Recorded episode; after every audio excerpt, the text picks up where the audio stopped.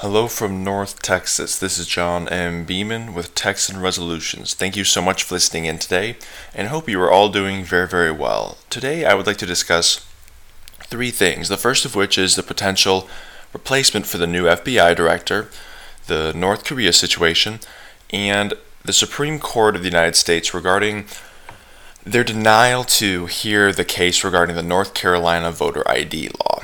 Beginning with the the FBI director or potential FBI director replacement, one of the names that is being circulated and is definitely in one of the final cuts, so to speak, is Texas Senator John Cornyn.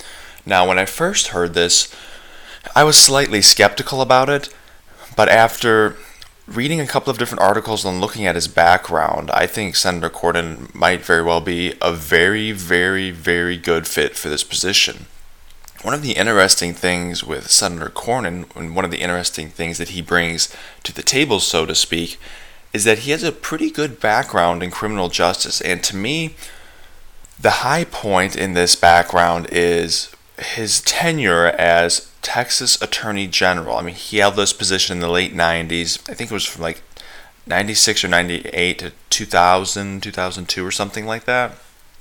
So he is familiar with the the processes involved with the FBI, with the Attorney General, and given his experience as a senator, I think I think it puts him in a very, very good situation because he has knowledge on both sides. He knows what it's like politically in the Congress. He knows what it's like when you're actually doing it in the executive branch. I think it could be a very, very good fit. I think there are a lot of reasons to actually like this pick. There are some other very well qualified candidates in the running still, but I think Senator Cornyn might be a very, very good fit for the for this position. In addition, another reason why this fit or why Senator Cornyn could be such a good fit is that it would be more likely to replace Senator Cornyn with a true conservative, given that he's coming from a pretty conservative state in Texas. If you take someone like Thankfully, it's not a senator they're considering, but if, say, for example, Congressman Trey Gowdy, I'm not familiar with that particular district in South Carolina, but if you are going to take a senator from the United States Senate and promote that indi- individual to the director of the FBI, it's important that you can replace that senator with someone who is very close to being as good as that former senator you don't want to create a big gap. For example, if we if President Trump did select Senator John Cornyn, the last thing we would want is say, for example, a Democrat to win the election. I mean, if that were the case, it's not worth it. Then we should pick someone else because we are already having a difficult time in the Senate. If we were to lose a seat, that would be horrible. And if we, even if we were able to get a Republican in, but he wasn't a real, he or she wasn't a real strong conservative, that could potentially be a problem as well. But given that Senator Cornyn is in the state of Texas, this, that issue, it's not much of a concern. There are a host of people who could run to replace Senator Cornyn, and we could have a very, very good director of the FBI and a good new, fresh senator to replace Senator Cornyn. So that situation could be very, very good. Regarding North Korea, they recently tested a missile, and according to Fox News, North Korea claims that this missile is capable of carrying a nuclear warhead and can reach the United States. Now, this article also also noted that it's more likely it would reach military bases uh, instead, specifically in Guam but it's not likely that it could reach the United States mainland despite North Korea's claims. Now, something that this note, uh, this article also notes, which is a good thing, is U.S. Senator Dan Sullivan of Alaska is trying to push legislation to get some more defense systems, so to speak, in Alaska and California. And if we can afford it, and if it fits within the budget, if we can make cuts elsewhere, I think that's definitely a good thing to do. I will say, however, even though it's very, very good to take proper defenses, I think it's also important that we make sure we don't play the defensive role too much. We we need to make we need to take the first steps. We cannot get caught flat on our feet, so to speak. We don't want to let North Korea set the set the pace.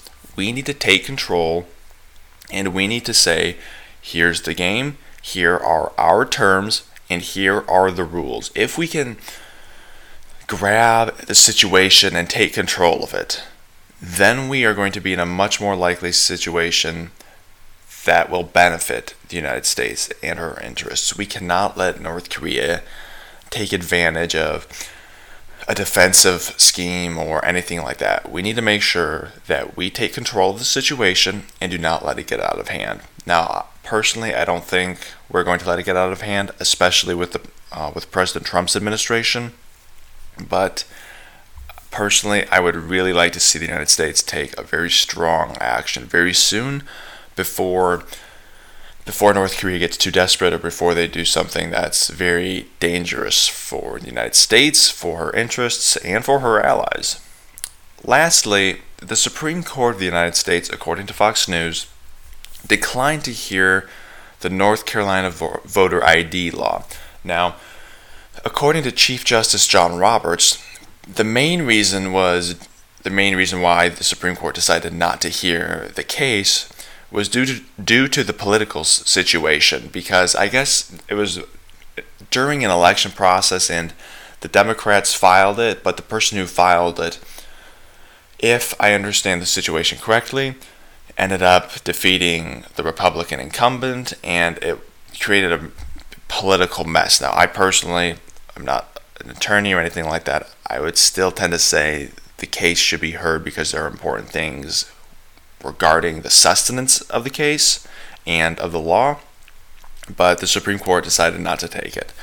Um, the Supreme Court also noted that the denial to hear the appeal does not reflect the opinion of the court. Now, that's more of a, a legal thing. That's that that doesn't indicate whether or not the Supreme Court favors the law, it doesn't like the law, it doesn't really mean anything. That's just kind of like a disclaimer, so to speak.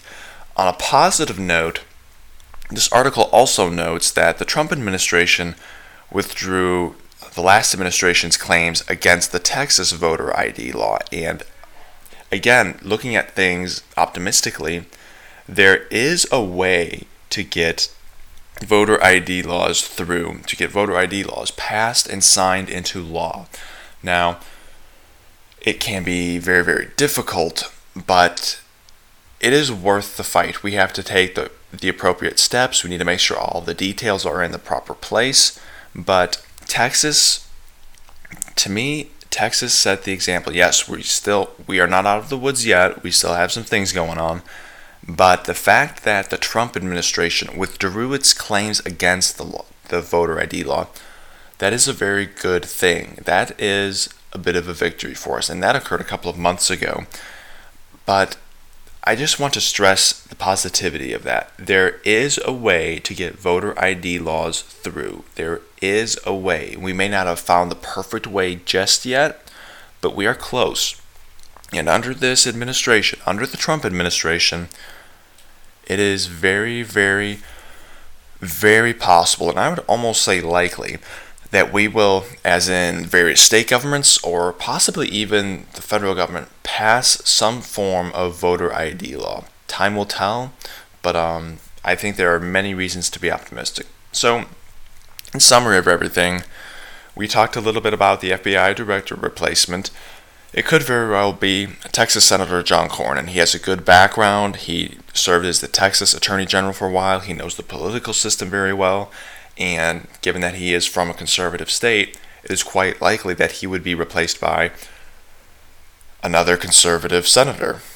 Regarding North Korea, North Korea claims, according to Fox News, that it has a new and improved missile technology that can carry nuclear warheads and can reach the United States mainland.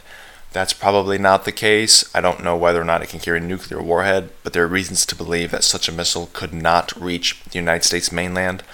Regardless, uh, uh Senator Dan Sullivan of Alaska, Republican, is pushing legislation to get more defenses in Alaska and California.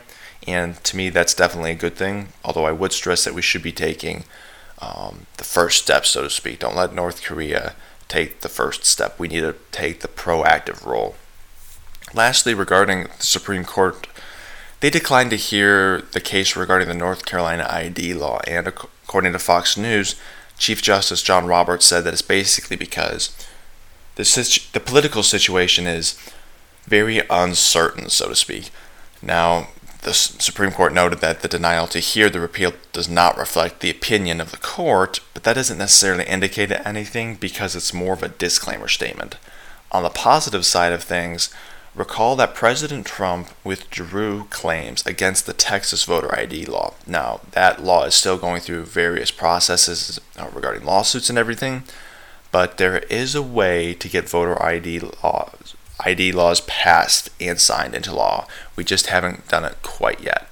If you have any questions, concerns, or anything you'd like to share with us, please send us an email at jbeaman at texanresolutions.com.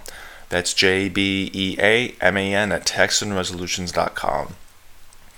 As we prepare to end this audio, please remember to share it with your friends and encourage them to take part in civil and decent political discussions. It, we may not agree on what we should do regarding North Korea. We may not agree on the FBI director replacement, and we may not even agree on voter ID laws, but it's important that we can at least come together and have a decent conversation about it. That's something that we seem to have lost in the political system, especially from the left, but it is imperative that they can come to the table and that we can join them in such a way that we can discuss the issues. If they aren't even going to discuss the issues, civilly and decently, that tells us a lot about who they are. If you like what we do, please remember to follow Texan Resolutions on social media. Thank you for listening and have a blessed day. This is John M. Beaman with Texan Resolutions Truth and Justice for Y'all.